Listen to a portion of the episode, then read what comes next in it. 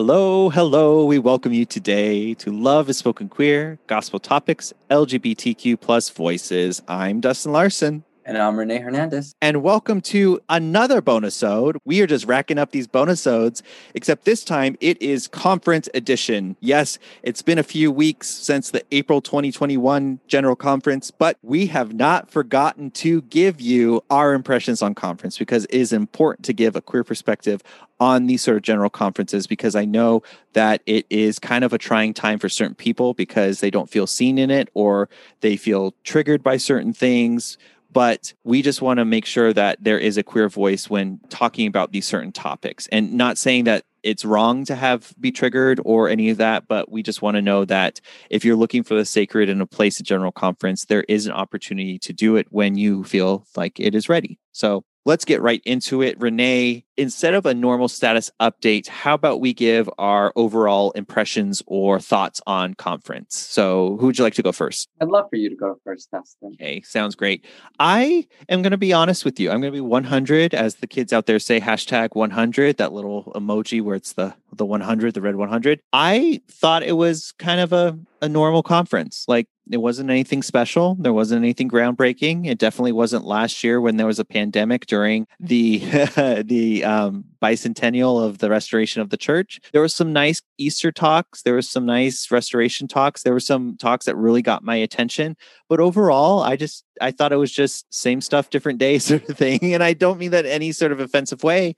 It, it there was inspirational talks, but I thought it was just one that would probably I don't know if I'll remember it a year from now or six months from now when we have the next one, but that's just me being 100 with you. Renee, what, what are your overall thoughts on conference? Well, my thoughts are a little bit lighter, mostly because I was traveling with my friend when conference was happening, so I didn't get a chance to listen to it live. It was partially out of respect for him. He's gone through his own faith crisis. Gotcha. so, yeah. And partially too it was i can focus more on our trip and so i've only gotten a chance to really experience what i've read so it hasn't been like the full conference or anything like that it's been like tip like I, what i do is just on the daily i'll like either read or listen to one of the conferences. So similar to you i think most of the impression i had conference was what was on my feed from a lot of my friends that are both active and inactive in the church and certain things that were said. But it wasn't how it's been in the past where there was a lot of hurt that went around. I, at least I didn't feel get that vibe. Um, and in a few of the readings that I did, they weren't that way. The only thing that for me, and this is probably me over analyzing it, and I apologize. I think it's just being where I am, the life I'm living right now in education. It was noted to me in my own mind that there's only two female speakers this mm-hmm. conference, and there were a lot more individuals of color that spoke. And of course, I recognize and acknowledge the church trying, which is great. And so I won't diss on that. It's just an acknowledgement, which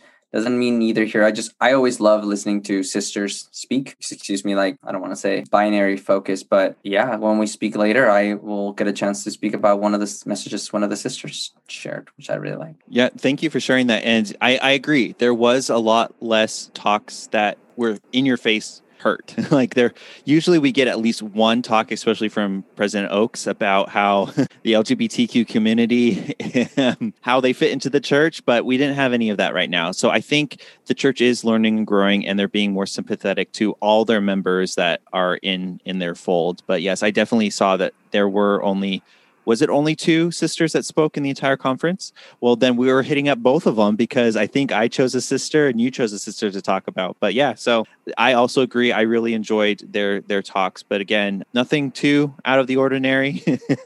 but d- yes, I definitely agree with you. A lot less conflict within myself, internal conflict when listening to these, and so I was grateful for that. And I hope other people listening out there didn't feel that conflict as well. And you know what else doesn't bring conflict to our listeners and hopefully brings them joy? Our weekly hallelujahs.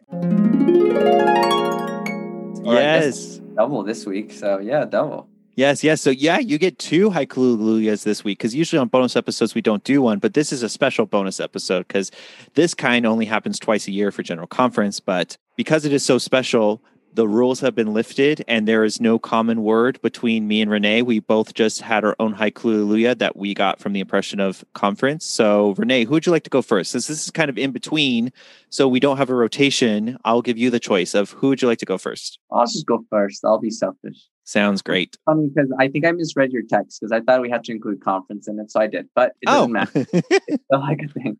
So I said, conference is here. Here, words of contemplation, reflection, and faith. Yay! I realized now that I used double that here, and I was like, oh crap, English sucks. Here and here. yeah, the two different two different here's, but that's fine. Well, you can end you can end a word with the same uh, a sentence with the same word. I am not a judge of that. I think when you do it in songs and you can't tell, then more power to you. But whatever. So here we go. So this is my haiku hallelujah on General Conference. He's risen for all.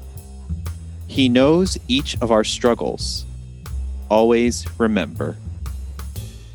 Aww. Yay. So yeah, again, I keep forgetting that it was on Easter Sunday until I go back and I read all the the Easter Sunday talks that they were talking about. I think yours is is one that really focused on on Easter Sunday and the resurrection and stuff like that. But I'm not going to steal your thunder. I'm going to let you talk about it. But who, now, who would you like to go first as far as sharing talks? Uh, why don't you do the honors? I'd love to hear yours. I actually okay. got a chance to read yours, so I'm actually excited too. Okay, so listeners out there, so what we're going to do is I chose a talk that really stood out to me, and Renee chose a talk that really stood out to him, and we're going to basically just share our kind of impressions and then kind of discuss where we we feel like we would like to discuss. If I have nothing to say about Renee, I won't take it hard. if he doesn't have anything to say about mine, that's totally fine. But we're just kind of do it loosey goosey here and and see what the other has an impression on our impression. So here we go. So I'm going to go first. So I chose Essential Conversations by Joy D. Jones, who is the recently released primary general president. And so, one of the main things that kind of jumped out at me, and she was talking about teaching our children young. And that's all aspects of the gospel. That's of the atonement. That's of their salvation. That's of this and of that. Like they're saying that there's no time too early to talk to your children about gospel topics, is basically what the gist was. And so the first thing that jumped out at me was she goes, Why do we call it primary when they're kids? And she says, To our Heavenly Father, children have never been secondary, they have always been primary. And I thought that was really great because if we always treat children as primary, then putting their needs and their wants and their hopes and their dreams at the forefront of our lives as parents. Hopefully, down the road, we'll be able to experience that. If we put them first and foremost, then that's going to just have a chain reaction of them putting others first and foremost as well. And when they become older, their children first and foremost. So it's really important to treat these children because as they talk about later on, they are in this spiritual and very special place in their lives where the adversary doesn't have much influence on them because they're still so close to the veil of just coming from the pre-existence and coming into earth that God has somewhat protected them for this period of time for parents to really do their best to promote Christ-like attributes. And so then she goes on to say that he, talking about God and Christ, trusts us to value, respect, protect them as children of God. That means we never harm them physically, verbally, or emotionally in any way, even when tensions and pressures run high. Instead, we value children and we do all we can to combat the evils of abuse. Their care is primary to us as it is to him. And why this really jumped out at me is because this really goes back to the proclamation of the family. And I know this is kind of a sensitive subject for you because you're still kind of figuring out what that exactly means to you and how you how you fit into it. But I think this is another example of my campaign to say that throwing out our queer children for being queer of the home is also in violation of the proclamation of the family because in the proclamation of the family it says that is the job of the husband and wife, father, mother, caregivers to protect their family from emotional, physical, psychological abuse. And if they do not protect them, that is a violation of the proclamation of the family. And here she just restates that that God wants us to never harm them physically, ber- verbally, emotionally in any way. And that is true for all children, no matter their walks of life. And even especially if you're getting the inkling that you may have a queer child. Like I'm I haven't had this conversation with my parents, which it has inspired me to do, but I wonder if they had a sense of who I could eventually become based on how I was acting as a child. Because sometimes children are in their purest form. They don't feel like they have to hide who they are because they don't even know who they are yet. And so this is just Joy D. Jones just reaffirming to us that we need to protect our children and make sure no harm comes to them because that is being a true disciple of Christ. And that is what Christ is asking us to do because he loves these children because they just came from him to us. And he's only giving them to us to protect until they can go back to him again. So they're just, we're just borrowing them. And so we need to treat them as the precious things that they are. Remind me if I'm I'm going off here. Your the talk you're you're is also the one where she brought, brings up. I can't remember if it's her a family a friend of hers that goes to the Vietnam War, right? Yes, and, yes, that's it part of the training, they are told to lay on the ground for two hours in the heat and not move. But in the end, it ended up being something when they were actually in war, it ended up saving their lives. While he hated it in the training, he came to realize how vital it became in his survival in reality, in, in, in war. And when I was thinking about that, I mentioned before, I think in the podcast, that my parents came to the United States when I was really little. So growing up, I kind of felt abandoned by my parents a little bit because I they did send me stuff like I had all eh, all the luxuries a, a person can have, you know, clothing, food, because they were sending money to El Salvador to my grandparents, but I didn't have them.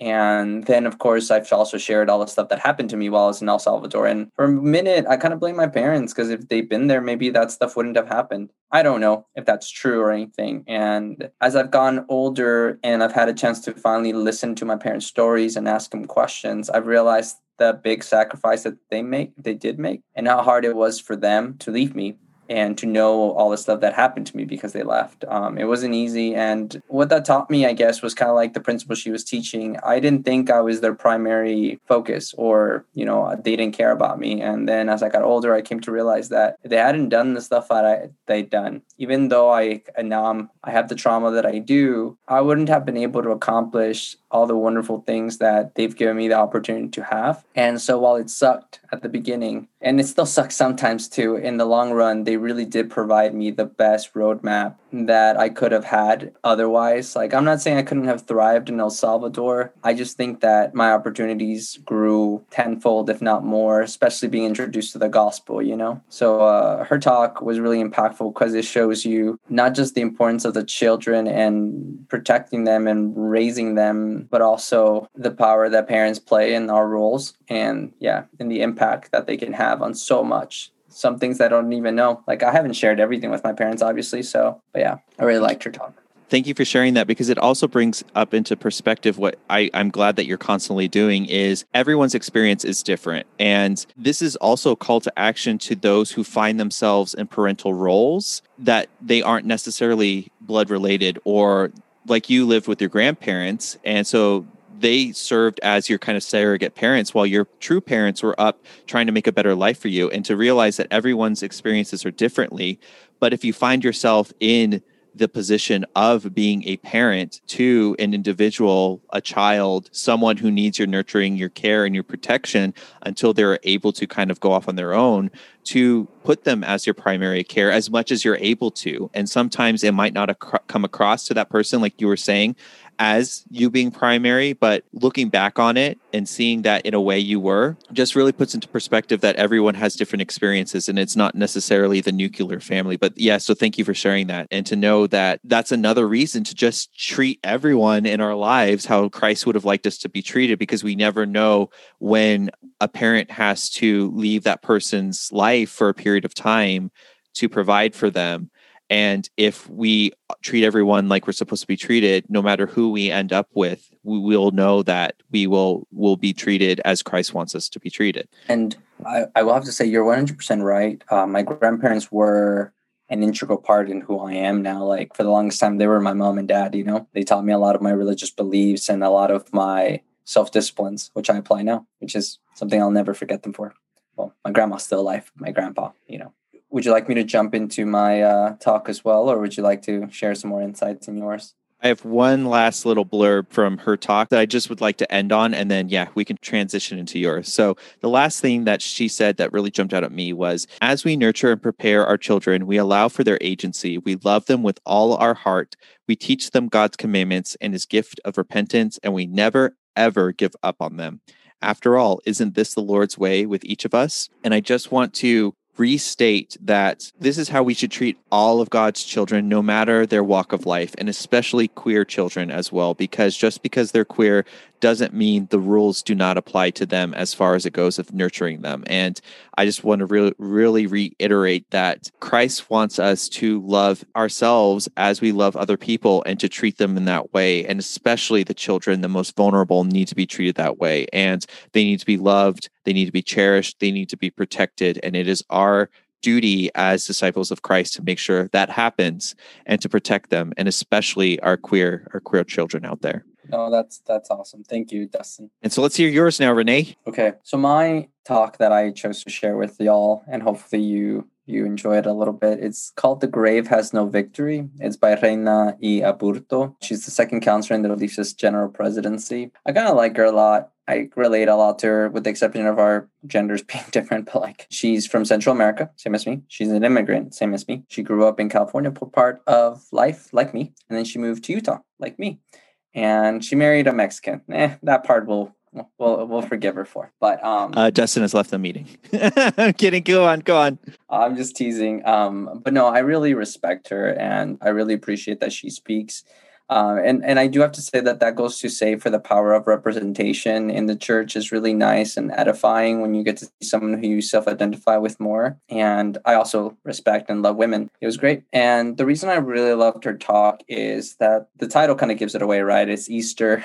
the general conference was over Easter. It was talking about res- the resurrection of the Lord. And that's honestly what her whole talk is about. It's about talking about grief and it focuses on the Lord and his sacrifice. And it talks about the grief that all those around him had to go through and how they, even while they were grieving, they still went through the motions of taking care of the burial, the preparation, the care, the attention. Like they still went through all the motions. And a lot of our loved ones go through that a lot in my lifetime i haven't had a chance to go to a lot of funerals. I went to one for my one of my cousins which but i was young so i don't recall too well. And then i didn't get to go to my grandpa's so i never went to that one. And those are the only experience i had. But recently when i was dating tommy i had the opportunity if you will, to go to his grandma's funeral. And that was the first time that I was a full on participant in all the aspects of a ceremony. And I was able to see his family struggle with a smile. Like they were smiling because they knew that, you know, they would all see her again. And I, that's some aspect of the plan of salvation that I've really loved. And grieving in our time of COVID 19 is taking a different meaning for a lot of people. For some, it is COVID itself. And for some, it's more the social injustices that have been revealed and highlighted even more so than they were ever before.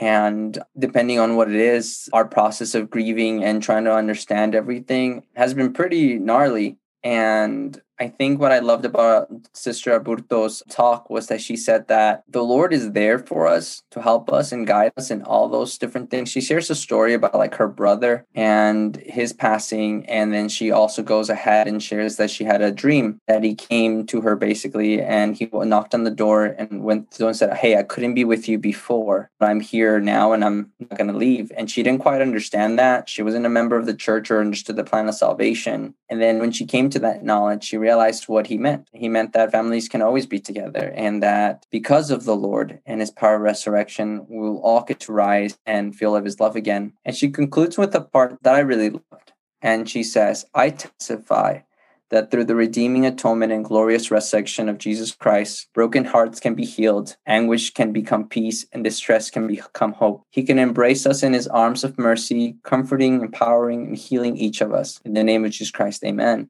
And as y'all know, like I've been going through the the emotions of grief because of my breakup and stuff like that. And this message really impacted me because it allowed me to see that the power of the resurrection and the atonement of the Lord extends beyond just the dead. It really does impact the living as well, and how we can help overcome a lot of our emotional struggles. And knowing that just the, like the Lord had a lot of individuals that prepared for you know His stage of passing, we have a lot of incredible individuals in our lives too that can help us and one of the mightiest is the lord himself if we can we're willing to trust and rely on him. And so i really loved her talk because i feel like that's the main spirit it admitted it was one of love compassion reassurance and that there's a path to the future. Even though it seems really really daunting it's still very very much there. But yeah so those are some of my thoughts. Yes, thank you for sharing that. And what I got out of from what you were saying and from reading it and listening to it as well is grief is an important part of life's emotions and it's something that everyone experiences, even those that were close to Christ experience the grief because it's, it's, a human emotion. It's something that we need to do. And it allows us to then know what happiness is because once we get through the grief of losing that person then we can think about the happiness of of meeting them again. And i think that is specifically what was taught with christ's resurrection is to not live your whole life in the grief but to know that grief is just a moment and that it will be met with with happiness once once you pass through. Because that's exactly what he did is he went through grief in the garden before he was crucified and then he was able to bring salvation to all of us and an, an, eternal happiness that he will be experiencing for time and all eternity. And he wants us to feel that as well. He wants us to go through the grief but then make it out on the other side and feel the happiness in